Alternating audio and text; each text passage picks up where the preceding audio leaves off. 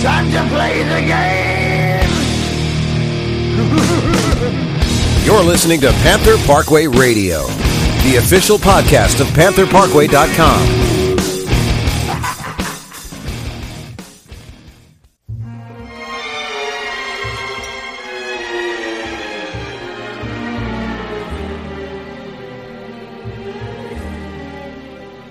Born to lose, I've lived my life in vain. Welcome to Panther Parkway Radio. I'm so excited to be here as your host. My name is Josh, and with me is my good friends and yours, Frank Rekas, the owner of PantherParkway.com, and David Lassiter. Boys, how's it going? It's going pretty good. You know, I'm reading over some statistics here. And Josh, did you know that an adult male Florida Panther can grow up to 160 pounds? 160 pounds? 160. That's amazing. 160 pounds. Like, that's so big. Did you know, Dave, that a Florida Panther, when it's hunting for food, can eat things like mice, waterfowl, storks, pigs, and even alligators? And what's amazing is for that kind of predator, there was at one point in the 1970s, I'm a 1970s baby myself, so at one point in the 1970s, there were only 20 Florida Panthers believed to be in the wild. Conservation efforts, the animal was made the state mascot, the state animal in 1982. Up by now, in 2017, estimated 230 in the wild. 230 panthers total in the wild? That's crazy. And they all live in kind of that Everglade area. Yeah, I mean, that's just so cool. I mean, did you know that when you're looking for Florida Panthers, you can see their tracks through the woods by looking for small paw prints in the mud, because they like to be in those low places? I do know that, and I know that just because when I was a kid, and again, a 70s baby, but I was actually young throughout the 80s, it was...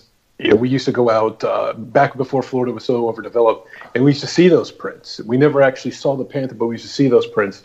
We were fascinated by what a majestic animal this is. Have you seen those young baby panthers? They are so cute. Like, it's ridiculous. You just want to pet them, but of course, if you do, they'll destroy you and maul you to death. But that's amazing. They actually begin hunting when they're only 2 months old. And then when they're 2 years old, they actually live on their own and separate from their parents. How crazy is that? That's extremely crazy. It took me a long time to separate from my parents. Frank. Guys, I didn't even get a chance to say, hey, how's it going? And you guys start talking about Florida Panthers, but aren't we supposed to be talking about the hockey team? I mean, what do you guys? I wasn't ready for this. I didn't prep for this. I mean, do we have to talk about the hockey team? I mean, the Cats are a lot more interesting. This definitely seems like a more interesting conversation than talking about the hockey team. Can we what are the Cats' goals against average? What's the actual Florida Panthers even strength save percentage? It's got to be better than what we're doing. Touche. Hey, I mean, at least the Cats can weigh up to 160 pounds. I'm not even sure if any of our players weigh that much, except for McGinn. Did Rocco Grimaldi, when he was a Panther, did he weigh that much? Maybe. Only after he put on everyone's equipment. There you go. Well, this might not be the conservation podcast for Florida Panthers, but it is the podcast where we talk about Florida Panthers hockey, and it just seems like it's not really the most fun thing to talk about right now, but we do want to dive in and just talk a little bit about what's going on as the Panthers are getting ready to take on the Dallas Stars tonight as we record this show. And one of the biggest things to me is kind of something that happened this week, and It was an article that kind of came out on PantherParkway.com. It even got picked up by ESPN. And our own Frank Rekas wrote this article talking about just the disgust that he has. And I think his sentiments are shared by fandom right now with the state of the Florida Panthers. And it might be hard for people outside of the Panthers fan community to really understand just how frustrating it is to be a fan of the Panthers right now, having had such high hopes for the team in the last couple seasons and then seeing them all dashed systematically by a couple of management decisions. It is really tough. But Frank, you've kind of been getting a lot of heat for your article. And like I said, it got picked up by ESPN. It's been around. So do you want to just take a minute to address kind of the cat in the room, so to speak, about, you know, what you meant by that? And I know what you meant, but you want to kind of just address, you know, how you're feeling about the team right now? I don't know if I can do it in a minute, but I'll try to do the best I can. And I guess I was just, you know, I've been frustrated with the way the team's been playing, as I think we all have, you know, and a lot of changes this year, a lot of changes last year. And I think when the interview was with the Sun Sentinel with, is it Matthew DeFranks? I'm pretty sure that's his name, with Dale Tallon. And just some of the things that was being said about, you know, let's be patient. It's going to work. And, I mean, I don't have word for word everything that was there. I was just like, I'm tired of being patient. I'm very tired of being patient. And people who know me, who know the kind of hockey that I like and who know, you know, deep down, I am a true fan of the Panthers, but I hate losing. I've always hated losing. And my goal is that I want my team to play for the Stanley Cup. I don't want to try and be the eighth seed. That leaves very little room for error. And it seems like we're always trying to play for the eighth seed. And I think the one piece in my article that kind of ticked off a lot of people and, you know, whatever, I you know, just like, you know, you can't control my feelings, I can't control yours. But, you know, when I made a comment about not investing any more time and money in going to games, and that's specifically what I meant about going to games. I didn't mean anything about not writing or watching. I just meant going to games. I mean, if you want to send a message, to me, that is one way of sending a message. That doesn't mean that you have to believe what I say or have to feel the same way as I do. But I've lived through that scenario in another city, and that was one way to send a message. And I just want a productive team. I want a competitive team on the ice.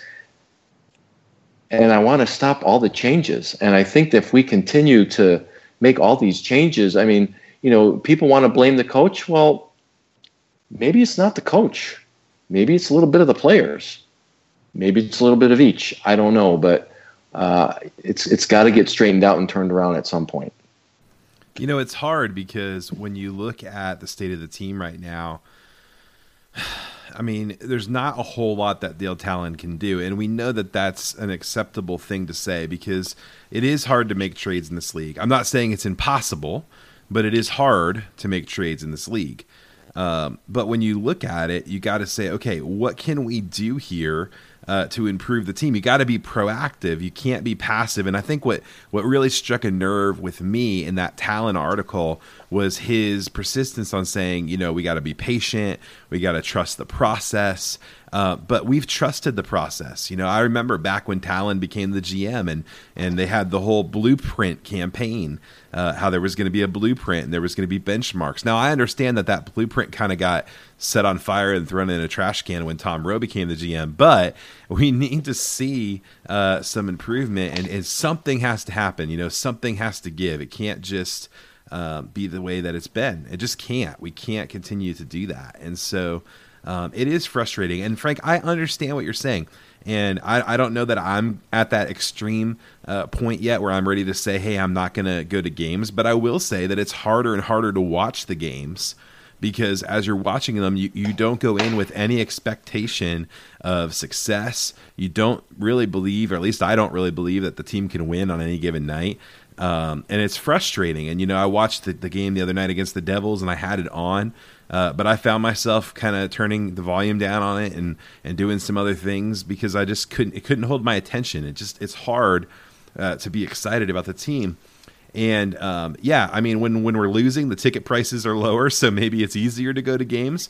But one of the ways that you can send a message to ownership and to management about your frustration is not going to a game. And I think that's a valid point. I don't think you deserve to be crucified for that, Frank, because I think that is a valid point.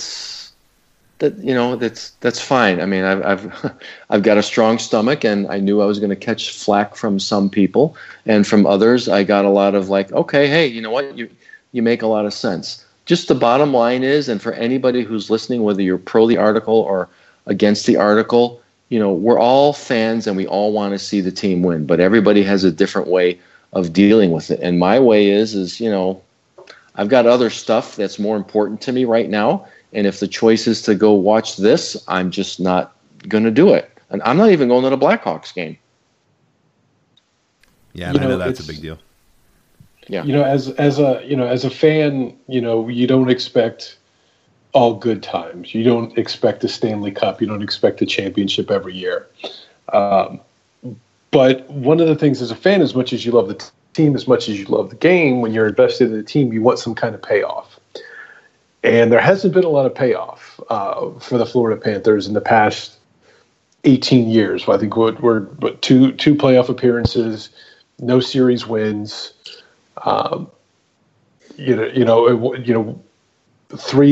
Three seasons in between those two playoff appearances, and then of course the long drought before 2012. So you want to pay out. Yeah, you love the game, but when you're invested in the team, you want some success.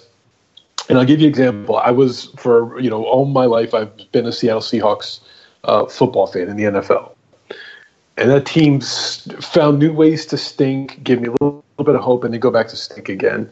And then, they finally got good. They went into a Super Bowl. They lost that, Super Bowl 40. And, they hire Pete Carroll. That they make the playoffs a bunch of years, Super Bowl, a stupid play call from back-to-back Super Bowl. And that's what you just want a chance to have, to be on top, And again, in the grand scheme of things, this is just a game. But this is what we're invested in. This is what we love. And it would just be nice to just be consistently good and not even just good, to be consistently competent, because you can't even say that this organization is even competent right now. Well, and also to have the feeling that there's a will to win, that losing isn't acceptable, that you're playing to win a championship. I mean, we don't really hear much of that talk. What we're hearing mostly is like you said, Dave, and Josh, I think you said it too, be patient with the process. Things are going to be fine. It's a process. We've got a young defense. Well, shit, sorry. You guys put this defense together. You got three guys who've played less than 300 games combined. I mean, what did we think was going to happen? So can we, if we can talk about the defense for one second, and Josh, you mentioned the other night how you kind of weren't excited to watch a New Jersey game. I recorded the game because it was a great night of college football, Miami, Notre Dame, Alabama, Mississippi State. So I was watching that. I was kind of flipping back through everything, but I recorded the Panther game to go back and watch. And you look at the goal that they gave up for, that was the eventual game winner. I know they had a strong third period, but first of all, you had Michael Haley out there on the penalty kill, who drew a penalty because who couldn't see that coming, and then you have a 5-on-3, and you go back and watch it, and the Devils did a great job of spacing, of creating spacing. Ekblad and Yandel again out there on the penalty kill together. I don't get it, but okay. And you go and you watch Taylor Hall's just kind of sitting in the slot. Ekblad, comes over to Yandel's side of the ice, cross-checks Taylor Hall. As he does that, here's this huge shooting lane opens up for Palmieri, and he roasted Reimer, and that was the game winner. It's brain-dead things like that, and who knows what's going on with Ekblad, but something like that, it was so infuriating. I didn't watch past that. I watched that. I went back and rewound it a couple of times. And you just see, 5-on-3 is not the time that you're going to try to assert yourself as a tough guy. And if anything, in that particular play, Ekblad was lucky that he didn't get a 2 for cross-checking and give them another, a full 5-on-3. It's these kind of things just make it maddening. There's everything about this team right now. Granted, the win in Buffalo stinks. You should have beat Buffalo. But everything but this team is just maddening. And Josh, like you said, it's tough to get excited to watch them play right now. That kind of stinks because, usually that happens late in, in a bad season as you get to late March and you say, but this is November and I'm already, I'm already, sometimes having to force myself to watch it. Well, and, and you mentioned the win against Buffalo. I mean, how many, raise your hand if you thought that the season was going to turn around after that. My hand is down. Yeah, I mean, I don't want to say that was an aberration, but that was a team. If we're going to be good, we should have beaten them. But that should have been a cakewalk. Really well, yeah. Let me ask you guys this: looking at the defense of the Panthers, what's going on with this benching of Alex Petrovic? I mean, it seems like there's just some really weird decisions being made. And didn't Bob Bugner coach the defense in San Jose? Wasn't that his role there? So it's weird to me that there's such mismanagement on the defensive side, because that should be the one area where they're really good. Well, Capuano's coaching the defense here, and I thought his defense with the Islanders was okay. It wasn't that great, and supposedly he's a no-nonsense guy. Doesn't take a lot of gruff. He's not really a players type coach, so to speak, but. Yeah, the Petrovic thing, he's gotten beat on a couple of goals, but, why is he the whipping boy? And the other side of it, too, is, I think Matheson has played horrible since he signed that contract. Maybe he needs a night off. But the whole scheme is just off, and I think the pairings, as we've continued to talk about night after night when we do these, is just wrong. It's just, and the Yandel-Ekblad pairing, I guess they're going to be stubborn on that one and not break them up. It's inexplicable. They're out there for the penalty kill. They're out there in even strength. I think, obviously when they go to the power play, it's usually one out there. I can't see why they're not even attempting to try to shake things up and try to get the right pairing, try to get the right chemistry. It just seems to be that's the number one pairing and that's it, and everything else just kind of gets shuffled around behind it. And eventually, as the goals pour in. The coach has to say, well, let's see, maybe if I put Ekblad with someone else, it kind of shuffle it around because you have, this pairing that somehow is the number one pairing and it's not even close to a number one pairing in terms of overall quality. And it's, it's not working, at least as far as keeping goals out of the net. So I'm sure the shot totals look good, but that red light's going off a heck of a lot. And, if you're going to keep shuffling the same two guys out there and say, okay, go out there, especially on the penalty kill. It's one thing you want to keep them at even strength, but at the penalty kill, that's who you're throwing out there. Granted, some of the guys are younger, but I'd take my shot with them more than 5-3 out there for the penalty kill. Isn't it crazy though that we protected Petrovic in the expansion draft? I mean, we protected Petrovic in the expansion draft, and we did not protect Marchessault. Riley Smith, obviously both those guys went to Vegas and are having really good years. It's just, it's weird that you would protect him, see him as one of the core assets of the team, and then almost immediately be discounting him. I know every defenseman on the Panthers honestly has been burned a couple times, so let's not, try to throw Petrovic under the bus for that. But the reality is I haven't seen anything from him that makes me think that he's not, able to contribute to the team. So it's just really weird to me that we protected him and we were so adamant about keeping him at the point of losing scoring. How much could we use Marchessault right now on that second line with Trocheck? Well, now you're switching to the offense, and for up until the last 3 games, I think the offense hasn't been a problem, but I think the problem now is that it's the top line of Huberdeau, Dadanov, and why am I drawing a blank? Barkov. You stop them, you've basically stopped the Panthers. And that's a problem. I mean, now it's like the bottom nine or those nine players. If you can stop the top line, the rest of those other guys, they're not going to be that much of a threat, and they're not. I mean, look at Vrbata. He has 3 goals and I think 10 assists. So people are like, well, yeah, so that projects to maybe 50 points or so, 45 to 50 points. But all his goals came in one game. Otherwise, he's been invisible, and. Poor Trocheck doesn't know who his line mates are going to be game to game, and I feel bad for the kid, And Bukestad has taken flack. Is he not the player we thought he was? Did we give him a contract too soon? Is he a center? Is he a wing? Is he a second line player? Is he a third line player? Does he need a change of scenery? The whole blender is going, and I don't think we know up from down and left from right, and. And the love affair with Haley, I just don't get that either. So there's a lot of issues, and to Bugner's defense, maybe he just doesn't have the people to shuffle around and make and get the right changes out of what's going on. And you're not going to fire him. You're just not. It's way too soon, and I don't believe that the organization's going to pay a coach for 3 years and have him sit at home and, watch what's going on. But there's multiple issues here now.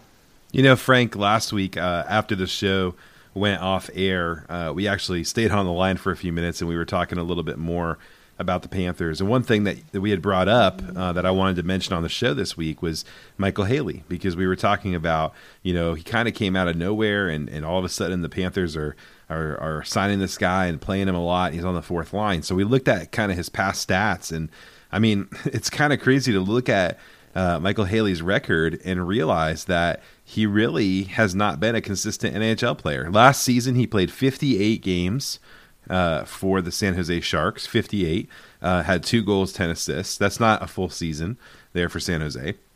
The year before that, he only played 16 NHL games, and he played 41 games for the Barracudas, who's the AHL affiliate for San Jose. The year before that, he played only 4 games, 4 in the NHL. That was the 2014-15 season. And then after, if you start tracking back, the longest stint he had in the NHL was 27 games with the Islanders in 2010. So it's so weird to me that they kind of have been singing the praises of Haley as this veteran grinder. But he's a 31-year-old guy who really has only played one, almost full season. And that's 58 games for the San Jose Sharks last season. And they didn't even want him after that 58 games. They let him walk. So it's kind of weird to me that he's being put over as this veteran player. Really, he's an AHLer that they're using on the fourth line. Well, the center on that line's an AHLer too. Let's be fair. Well, and that's your captain, boys and girls. Captain, my captain. It's funny against Buffalo. They go out there for the opening face-off, the ceremonial face-off. One side's Jack Eichel, and there's Derek McKenzie. That just doesn't seem right from my point of view. But what do I know? Well, and you bring up a point, and I think it leads to also something else is. I'll dare I say the lack of veteran leadership on the team. Who are we looking at? Yeah, you mentioned this last week too, Frank. Nobody on the roster except Niemi, who got cut today and is on waivers, has won a cup. I think you need a couple of those guys because they know what it's like to win. Man, this is the toughest trophy in the world to win. It's a long season, and you can't coast and expect to win a championship. Not in hockey. I don't. So that's another element that my perception is missing. The year when we, when after Tallon came in and we, we got a few. He made all those signings. I think there were like 11 free agent signings. We had a few Stanley Cup winners there, and we were on the way to having some success. I just think it's another element that we don't have or we're missing. And we got to do something about the captaincy. I'm sure Derek McKenzie is a great person.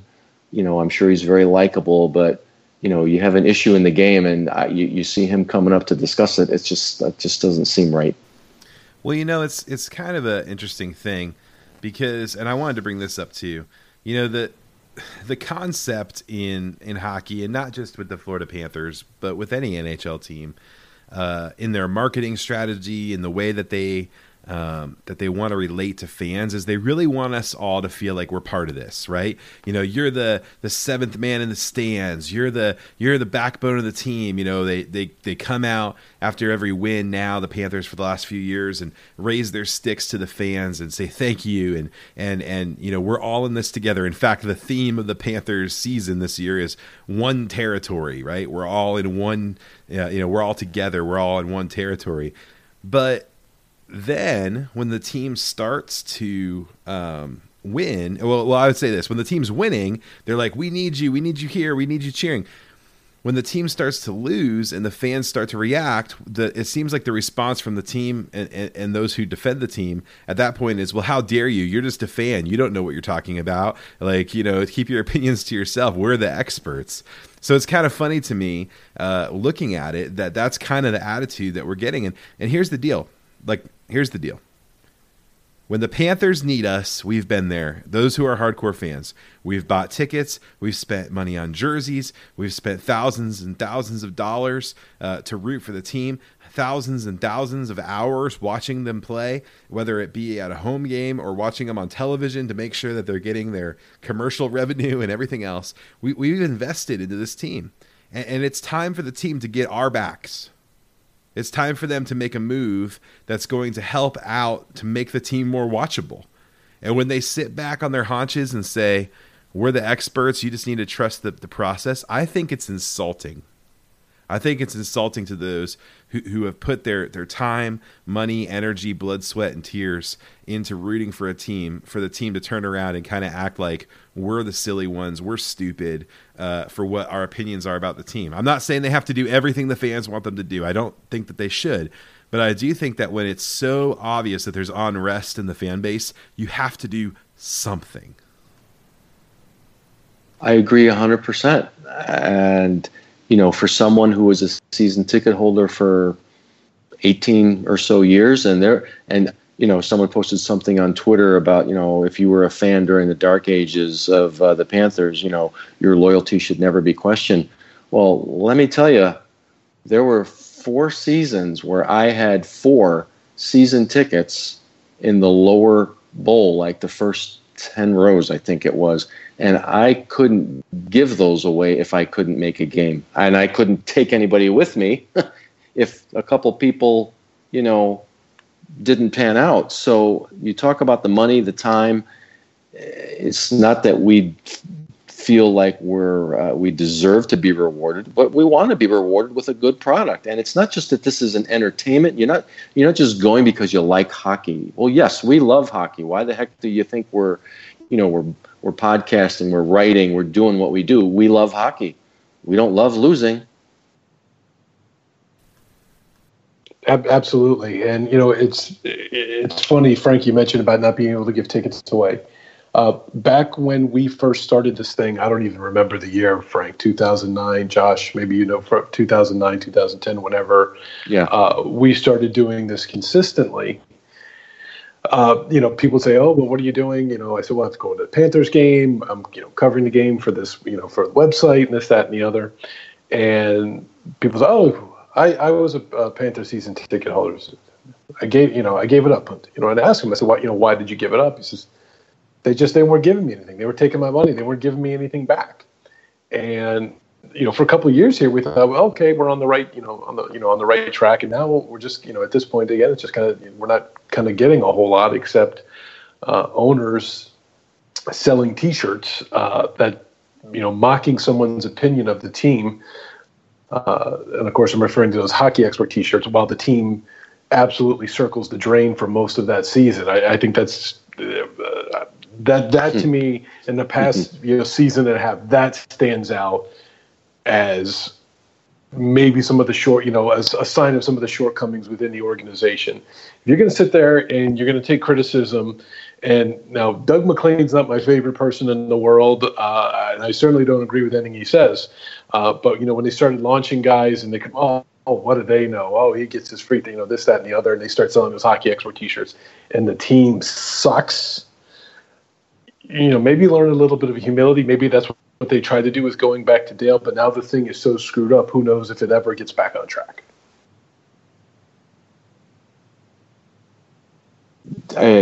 So now we find ourselves in this pickle, right? We're not winning. We've got a brand new coach who's it's his first crack at a full-time job. We've got a very young defense. We've got two defensemen that aren't playing very well at all, who are making a boatload of money. We got a goaltender who unfortunately is on the wrong side of 35, let alone 30. And then we have a goaltender behind him who we're never really sure what night we're going to get. We have a decent top three, and I'm saying decent because I don't want to overpraise them because you know what's going to happen then. And then we don't have much else. So solution. What are the solutions? And before we all start to answer that, when I did have my season tickets, my seat was right backed up to the owner's box. And this is previous ownership. And there was an owner there that I spoke with quite often during the games and after the games. One of the hardest things to do, and we all think it's easy, but it's not, is, you know, yes, you want to trade somebody, you got to find a partner. It's very hard to make a trade. But trades are out there. The thing is, you got to be willing to give to get. So maybe none of us are prepared to talk about this, but what the heck? Solutions. What can they do? I mean, it's what hard do we to play think that they should do. It's hard to play that game because you don't really know what other GMs want to do and what they want to give up and what they're asking for. But I think that the reality is the Panthers are at a place now where they have a surplus in the minors of young guys who really the book hasn't been written on yet. They have a couple of players that are on the team now that may be expendable to get assets, and they have draft picks that they can trade. And you know, we've been a draft first team for a long time. Drafting is really important, and you do have to draft really well in order to be a contender. But I do think that sometimes you have to spend those picks and those assets wisely in order to acquire things that you need. And I think it's obvious to anyone who's watched 30 seconds of Panthers hockey this season that there needs to be a trade for defense. Is it you think? Like, yeah. I mean, is a team like the Golden Knights who are doing better than us after being an expansion team, which is crazy. Is a team like the Golden Knights have some surplus on defense? Yes, they do. Could they give us a guy that's going to be at least a bottom pairing guy that can maybe help solidify the defensive defenseman role that we really desperately need? Yeah. Are there other guys out there who can play that role that are available? Probably. You know, but there needs to be a trade made, and there needs to be an acquisition for a guy who can play right now. And be part of the team. On the forward side of it, you know, finding another guy who can put the puck in the net would be great, so Trocheck doesn't have to try to run a whole line by himself and just be the only guy, because if they can shut down Trocheck, they basically shut down that entire line. Trocheck is an all-star caliber player, and he's a really, really good young player, but he needs someone to play with. So, I mean, those are two things right there that need to be done. But like I said, it's hard to know who wants to move stuff. But as we saw with the Matt Duchene trade, as we've seen with other transactions over the last several years, trades can happen. I mean, look at Nashville. I was thinking about this the other day. The Nashville Predators have so many of their top players acquired through trading. And they had to give up guys that, you know, you might balk at and go, I can't believe you traded away that guy. But they did. I think about the PK Subban trade. I mean, trading Shea Weber, that's a really gutsy move. Shea Weber is the captain of your team, and Shea Weber's not a bad player. He's a very good player. He's a top defenseman. He plays really well defensively. He shoots the puck like crazy hard. And they could have kept him and kept going, but they said, you know, we need to trade a guy who's really good in order to get someone who's really good. And so they got PK Subban, and then they had, you know, they made the Ryan Johansson trade for Seth Jones, who the Panthers passed on to pick Barkov.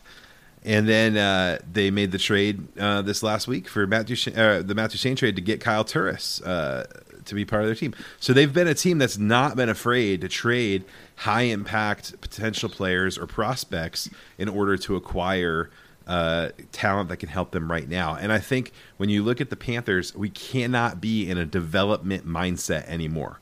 We cannot be in a, hey, we're waiting it out, we need to grow. Like, our young players are here now. And they're playing, and they're getting paid to play now. And so, like, this needs to be a team that's in a win now mode, not we need to grow our young guys. Because there's no one coming. There's no one. I mean, Owen Tippett, you might say, okay, he's coming eventually. You know, a guy like Dryden Hunt might be a good player eventually. Some of these guys. But there's no one coming up the pipeline that we're sitting around waiting for anymore. Like, everyone that was coming is here. So it's time to stop thinking about development and maybe trade some assets, trade some draft picks in order to build the team that you have now, because that's important. And you look at what's happening with the team, you've got some guys like Barkov and Huberdeau and Trocheck and Bukestad who are good players. But it might be time to say, do one of these guys got to go? Do one of these high-end players have to go in order to make the team better? Is there a trade out there that we could do to improve the team? Because obviously Nashville wasn't afraid to do that, and it paid off for them. They made it to a Stanley Cup final. They might make it to another one, but they won't get there. They wouldn't be there if they weren't willing to make the crazy trades. Here's the reality. One last thought, and I'll let you guys share. But the reality is this. Prospects have their greatest value when they're still unknown. If you wait for every prospect to make it to the league to try to develop him, and it fails, you're going to get nothing back for him. If you trade him when he's still a prospect, you might actually get something for him. Example, I don't think this book has been written yet, but Lawson Cross is a great example. A good high pick for us. Looked at him, said, you know what, we'd rather not have the Dave Bolin contract. Traded him to Arizona. He hasn't really done anything in Arizona. I don't know if he ever will do anything in Arizona. But at the time, that was a high prospect that you could trade. There has to be a lack of hesitancy when it comes to trading prospects, because we don't know what they're going to be yet, and we need to capitalize on that. We don't know what they're going to be yet in order to get people that we do know what they're going to be, because they are, and we need them right now. Well, you know, you bring up some really good points, and I want to just give one example and then just kind of add to your thought process there. Years ago when I was in Chicago, and sorry, folks, for continuing to make a reference to them, but that's where the heck I'm from. The Blackhawks lost in the first round of the playoffs after I think they won the President's Trophy. And, I mean, the fire was still burning after I think it was a 4-game sweep. And probably 2 days later, fan favorite and longtime Blackhawk Denis Savard was traded for Chris Chelios. And I remember saying to myself, man, that is a pretty ballsy trade. But you know what? Something had to be done. I like it. And it worked very, very well. It changed the complexion of the team. They didn't win a cup, but they went to the cup final. They consistently started making the playoffs again. And it's changed their whole environment. Up to the present, we've got some players, Josh, like you've said, are being paid to play now. And there might be one or two, like you said, that we need to say, you know what, in order to get something back, to get what we need, we have to make this person, we have to trade this person or bundle this person with another person and a draft pick to get what we want. I mean, should we have danced around in the Matt Duchene trade? I don't know. Did we try? I don't know. I mean, the last big name player that Dale Tallon has traded, and correct me if I'm wrong, was David Booth. Fan favorite. Nobody liked it, but it worked out in the end, at least for that season. So sometimes you got to do what's not popular, and sometimes you just got to say, you know what? This is what we want. If this is who you want, then let's make that deal. But if we keep waiting, for the core to do something and they never do nothing, then you're right. We're not going to be able to get anything for them. And to touch on that, Josh, you mentioned a couple of things that hey, the future's now, the prospects are here. and you have to make a trade. And I agree, unfortunately, for the Panthers, and this is a criticism I have of Dale and, of some previous drafts, there isn't the organizational depth. Like you can't, let's say if you were to trade a Vinny Trocheck at this particular point for a big trade to bring back a big name defenseman, you don't have a lot to plug in there. And that's, again, you could look back at a couple of the drafts. I go back, I remember thinking during the 2011 draft, the Jonathan Huberdeau draft, you look at some of these names on there and you think, well, these guys are going to be, these guys are going to be part of the solution for years. You had Rocco Grimaldi and you had Kyle Rao and guys like that. And virtually everyone's gone from that draft except for Vincent Trocheck and Jonathan Huberdeau and a couple other drafts. Panthers done very well with the first round picks. It's from there on where it's been less than stellar. And that's kind of where we're at now, because we had to go out and sign Radim Vrbata instead of maybe bringing somebody up who's done their time in the AHL and should be able ready to fill in.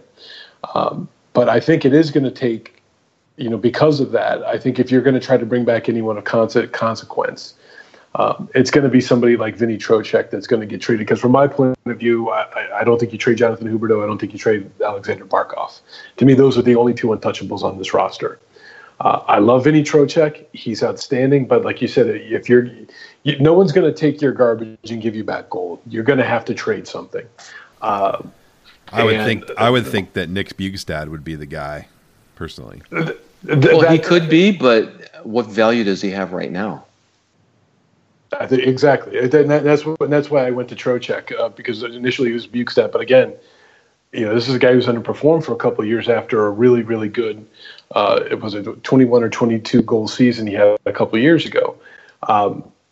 So, he could be, maybe he could be part of a package with something. I don't, who knows? But I think it's going, it's going to take one of those guys. But like I said, the only two players, and this is defense included, the only two players I wouldn't consider trading are Huberdeau and Barkov, because they're still very young, and you could still build around those guys. You're going to need them. It's not fair to them if you're going to try to, take a couple of steps back. But if you have to do it, if it's best for the organization. So, again, they're going to lose somebody big, and unfortunately, the organizational depth isn't going to be able to take up for it the way like it has in Nashville. Josh, you mentioned Nashville. Nashville was able to sustain that kind of loss. They got a big name back, but they've got a whole bunch of good players that they drafted too. And the other thing, if you look towards the draft this year, there's a lot of talk about drafting what's his last name, Dallin, who I believe is a defenseman. I mean, I don't think that would be a smart move, because how many years is it going to take before we see him? And is he, going to be as good as he's advertised, like you say, Josh? I think that would be a wrong move. Would any of you guys consider trading Borgstrom as part of a trade for a big defenseman? He's outstanding last year. University of Denver's already outstanding. I think, is he signed? Did they sign him to a contract and they just sent him back? I'm not 100% sure on that. I really don't know. But if you're asking me, sure, I would do it. Come at me, everybody. He's a guy. He's a guy who's going to be good. But again, you think he's going to be good, but you just don't know. You think he's going to be good. Right. And Josh, that plays right into what you were talking about. Like you said, they have the best value when they're unknown. Yeah, for sure. And do we have time to wait for this guy to be good? I mean, how many more? This season, for all argument, it's going to take a hell of a lot of stuff to happen for the Panthers to sniff the playoffs. So we're not going to necessarily be that competitive this year as far as a playoff spot is concerned. Will we be next year with this same group? No. So I don't think there's time to wait. I think that something has to happen sooner rather than later. It just, the organization, the fan base, and the city just can't afford this to continue to happen. Guys, it's man, it's tough to say what I'm about to say, but I got to throw it out there. I mean, the reality is this. If there's not improvement in the team, there needs to be genuine concern about a relocation situation. because I think about, you know, the Atlanta Thrashers. I think about, you know, other teams in the past who have been moved. When you lose the fan base, you have a pretty good chance of losing the team. And it scares me because when we look around and you see so many, I mean, almost every Panther fan I know is either apathetic or downright anti-Panthers right now because of what's happening.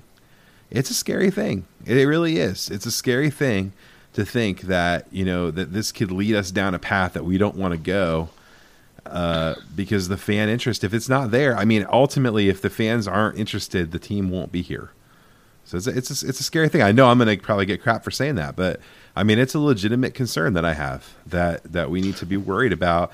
If we're going to continue to lose and continue to lose and continue to lose, we might be worried about losing the team overall. I mean, we're in a weird spot. We have no media coverage anymore, really at all, except for the guy over at Sun Sentinel who's I mean, he seems nice, like a nice guy, but he's kind of preaching the choir's tune. Yeah. I mean, there's no media coverage because the media in South Florida says, you know what, it's not worth our time to cover the team. That's a bad sign. And it's like, man, what's going to happen? I listened to a podcast the other day with Craig Custance over at Athletic, and he does it's a great podcast, by the way. It's called The Full 60. I highly recommend it. He gets some great interviews. He had John Shaka the other day from the Arizona Coyotes on there, but he was talking with guys. They did the kind of a Thrashers remembrance podcast with some of the guys who covered the Thrashers. And as I was listening to the podcast, I'm thinking to myself, man, a lot of this describes the Panthers this season. A lot of this describes, you know, the lack of interest from the fan base, the apathy that kind of set in with losing. And, man, it sucks. Like, can we just say that? Oh. It sucks. It sucks to be a Panthers fan right now. Sometimes I wonder, like, you know, where do I go to turn in my Panther fan card? I mean, I've been a fan forever, but it's just hard. It sucks, you know? Well, I think it's, you know, because none of us like to lose. We've been involved from, you know, day one. I mean, when I moved here in 93, I was ecstatic that there was going to be a hockey team to watch, you know, even though they were expansion. And that first year they were, you know, very competitive. But the consistent terrible hockey that is played, and I mean, we went through some really, really bad years of, and a lot of it was, you know, that ownership at the time and all that. You know, I don't want to see the team move. I think that would be a real bad mark on the NHL, number one. Number two, you know, I do love hockey, and I want the Panthers to stay, but man, something has to happen. It just, we can't sustain this. And how does it feel to be a player from another city to come in and play in front of 5,000 people in a, you know, in a real NHL stadium? It's a very nice facility. It's, you know, it's a beautiful facility, as we know. You have all the amenities. It's great and all that, but it's a tough building to play in. And you know, what do our players think? You know, how do we think? We don't even. I mean, we don't know how they feel, but it's tough for them to play in front of a home crowd that doesn't get you juiced and doesn't get you excited. And you know, we wonder why they start games so slow. Well, you know, if you have a crowd buzzing and everybody excited, that's, you know, that's going to pump some adrenaline into you, but they don't have that. And it's just, it's not fun. It's not good. And it's not getting any better in the immediate future. It doesn't look like. Well, allow me to take on the rare role of me being Mr. Brightside, which is something I never usually you do. The good news is with this market, if you win, and you win consistently, the people will come back. You look at the playoff year 2012, where it was bad in spots, but you know, all of a sudden, you know, it gets closer to the end of the season. The team is in it. I remember the game against Montreal, you know, late in that season. You know, and this was in April, not in January or December, where you know, you have a lot of snowbirds here. And it was a great game. And they went out and clinched against Carolina. It was a packed building. It was great. You think back to Game 7 against New Jersey, as crushing as it was, it goes to double overtime. People don't sit down. The building's packed. Marcel Gauche scores that tying goal late in the game. The place explodes. You can win. You can either bring in a superstar or you can win. And people will go. You look at, the kind of the team that the Panthers are compared to in the market, of course, is going to be the Miami Heat, the other winter sports team.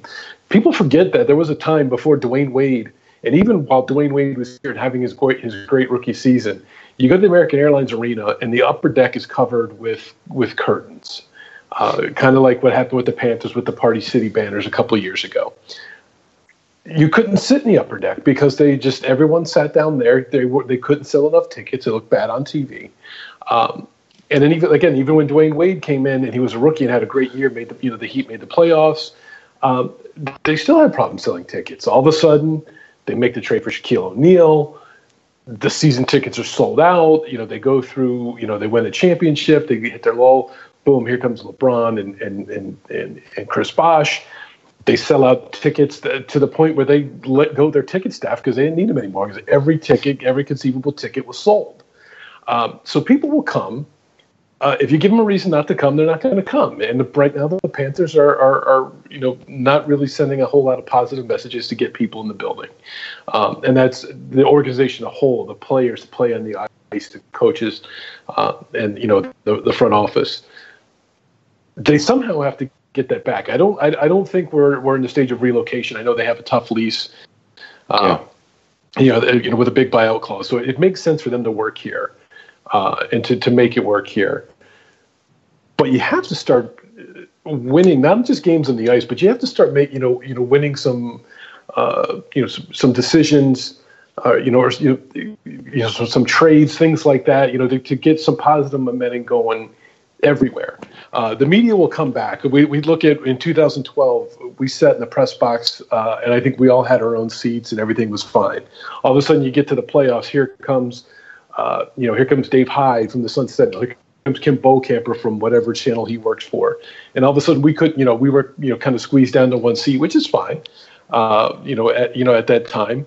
And if they're newsworthy, the media is going to come. Right now, they're not really newsworthy. They can get back there. There's some young players here, but they have to start. They have to start. I'm trying to think of the word here. They have to stop screwing up. I guess basically, it stops screwing up on the ice, on Twitter, whatever. Build a winning organization. It's time. The people have put up with so much crap for so long.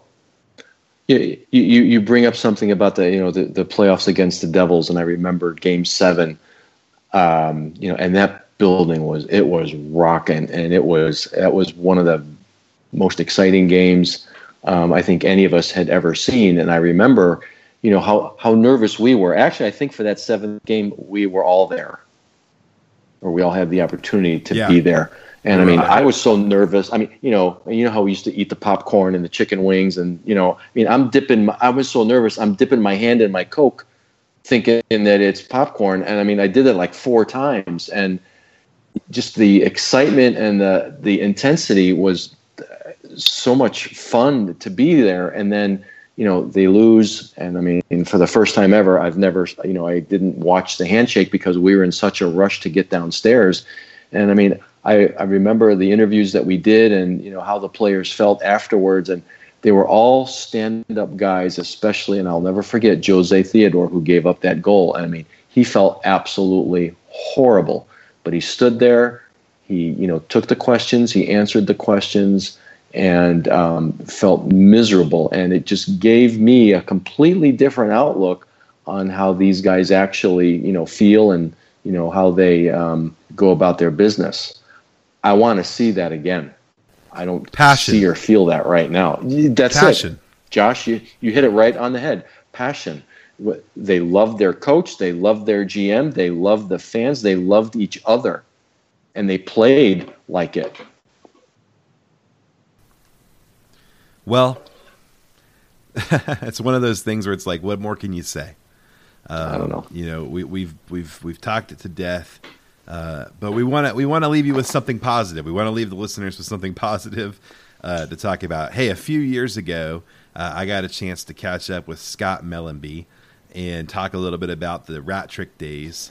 And since there's nothing really positive to end the show with today about the current team, I thought we'd end it with some positivity from at least some success in the past.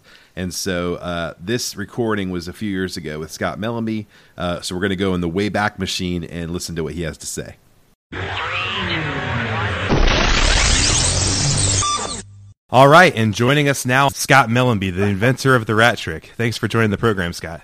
Yeah, it's a pleasure. It's hard to believe that the Rats are back this year. It's great. It's good to see, and it's a pleasure to be on the show. Now, Scott, we've all heard the different versions of the Rat story, but why don't you tell us, exactly what happened that fateful day in the locker room? Well, it was our home opener. I believe it was 95. Well, it was the 95, 96 season. Obviously, it was going to the finals that year, and we had lost our first game in New Jersey, so we had come home, and this was our first game at the arena for that season. And before the game, anyone who had been at the arena down underneath knows we had a little. Our room was something that had been thrown up, drywalled up when we first went in as a tenant there, and it wasn't a real big room, but it was a long, narrow hallway that led down and into our dressing room. And we were just about ready to go out for opening night where you have introductions and stuff. And one of the trainers, I think it was Scott Tinkler, yelled, there's a rat in the room. And this rat came running down the hall and into our dressing room. Was a kind of a small squared off room, and started darting around. And some of us I used to have a routine where I would stand up and then put my stick down on my knees, kind of like I was at a face off, and rock back and forth for about a minute before we went out. We had a clock in our room, and so the rat came in and started darting all over the place. And I think it was as scared or as freaked out as we were. A couple of guys I remember were jumping up onto the benches because they looked like little girls jumping up there. But all of a sudden, the rat just kind of stopped on the far side of the room and just made a beeline straight for me. And I think more in self-defense, I one-timed it, probably the best one-timer in my career. And it flew about 15 feet, hit the wall, and was dead there on the spot. And I remember showing a couple of my teammates when we were going out to start the game that I had a couple of pieces of rat hair still stuck on the tip of my stick. And anyways, I got 2 goals that night, and John Van Biesbroek said to the media after that I got a rat trick because I had 2 goals and killed a rat, and it kind of snowballed from there. Well, and it's pretty crazy to see the response. I mean, just the other night when the Florida Panthers defeated the Montreal Canadiens, to see just the showers of rats coming back. Is that exciting for you as someone who's, now you're with the Blues and all of that, but looking back and seeing that you left a legacy here in Florida? Oh, yeah, it's very special. I think for all of us that were there at that time and helped create hockey in South Florida, we started out as the most successful expansion franchise in the history of sports, not even just hockey. So there's a lot of pride that runs through the players that were around the early years in Florida, almost winning a cup in year 3. So, I think for all of us that were there, having started out such a proud way, it's been real tough for us over the last 10, 11 years to see the team go through such a long dry spell. I know from running into a few of the guys in my travels, we're real excited to see the team. It's an exciting team they have there right now, and I think Dale Tallon's going to do a great job. And I'd love to see them back in the playoffs, because these things and these traditions that we started down there are ones that we want that legacy to live on. And the only way it will is for the franchise to not only survive but excel. And so I'm thrilled. I'm glad the fans are enjoying it again. I get great memories, and I wish I had franchised it. I might have made a little money off it, because all these shows and all these rats are getting thrown. I keep waiting for a check in the mail, but nothing's coming. They're actually selling the rats in the arena now. I'm sure they are.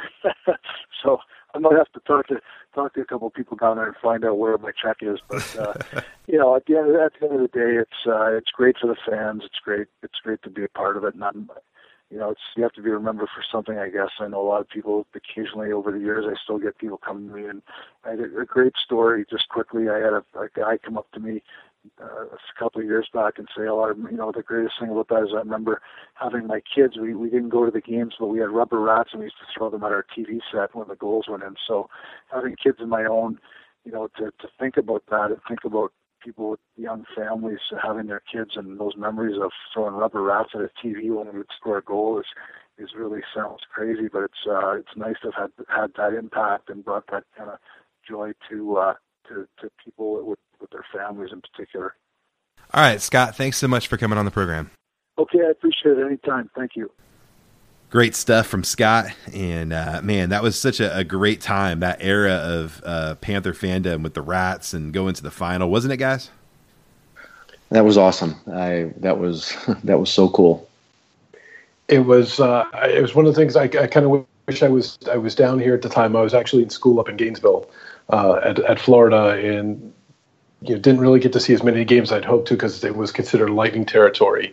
And of course, as a college student, I saw many of the games that I could watch through a haze of alcohol. So I wish I could remember more of them. But the good news is I fell asleep and I never saw Uwe Krupp's goal cross the line. So I pretended it didn't happen. In your mind, it didn't. Absolutely. Hey, I was past that on my couch. My daughter was 2 years old at the time. She was awake for it. That I remember. That's good parenting. I had a few bourbons in me, so that's my excuse. I was raising a good hockey fan. Yeah, that was great. It was great to catch up with Scott. We're gonna have to try to get him on the show again. I still have his contact info, so maybe we'll try to get him on a future episode and get him to talk a little bit about what he's doing. I think he's still working in for the Montreal Canadiens. So last I had heard he was. I'll have to look that up, but I think he's still working for them. He was part of that team that went up there when Mark Bergeron left Chicago and became part of the Mellanby became part of the deal. Oh, management? Yeah, I think he's part of the management. Cool. I'm not 100% sure on that. Yeah, he's the assistant general manager of the Montreal Canadiens. So wonder how long that'll last. That doesn't seem like the greatest position right now. No. He's been the assistant general manager of the Canadiens since 2014. At the time that we talked to him on the interview we just listened to, he was with the Dallas Stars, but now he's with the Canadiens. Okay, so that's what he's up to. But we'll have to see. Maybe he'll tell us a little about what's going on there in Montreal. But yeah, so anyway, thanks for listening to the show. I know we had a little bit of a long show tonight, but it was great, and we would love for you to get more involved with the show. You can always go online and email us at PantherParkwayRadio@gmail.com with your thoughts. Hey, tell us what you think. What should the Panthers do? What should they do to improve? We'd love to hear what you think at PantherParkwayRadio@gmail.com, or you can call and leave us a voicemail, and that might even be better. The voicemail number is 828-380-4PPR. That's 828-380-4777. And when you call, it'll give you opportunity to leave a voicemail, and we can play that voicemail on the show next week or whenever we get it. We'd love to hear what you have to say about the Panthers. Of course, you can follow along online on Twitter at Panther Parkway. I got to be honest, we have not live tweeted the last couple of games simply because we're bored, but it's we like doing it. We do often live tweet games and have articles and things like that. So make sure you follow us at Panther Parkway on Twitter, as well as Frank at Frank Rekas, at David Lassiter for Dave, and of course I'm at Garazeb, Garazeb. We'd love to talk Panthers hockey with you and see what you have to say. So follow along. And, of course, check out the website. It's the New York Times, the Florida Panthers news and information, PantherParkway.com. We'd love for you to go and be a part of that. And we've got some great writers writing stuff, and we have almost daily content for you over there. In a world where there's not a lot of people covering the Panthers, we got you covered. So check that out. And thanks for being with us. We appreciate you guys who are continuing to stick with us as fans of the Panthers. And we look forward to hearing from you guys.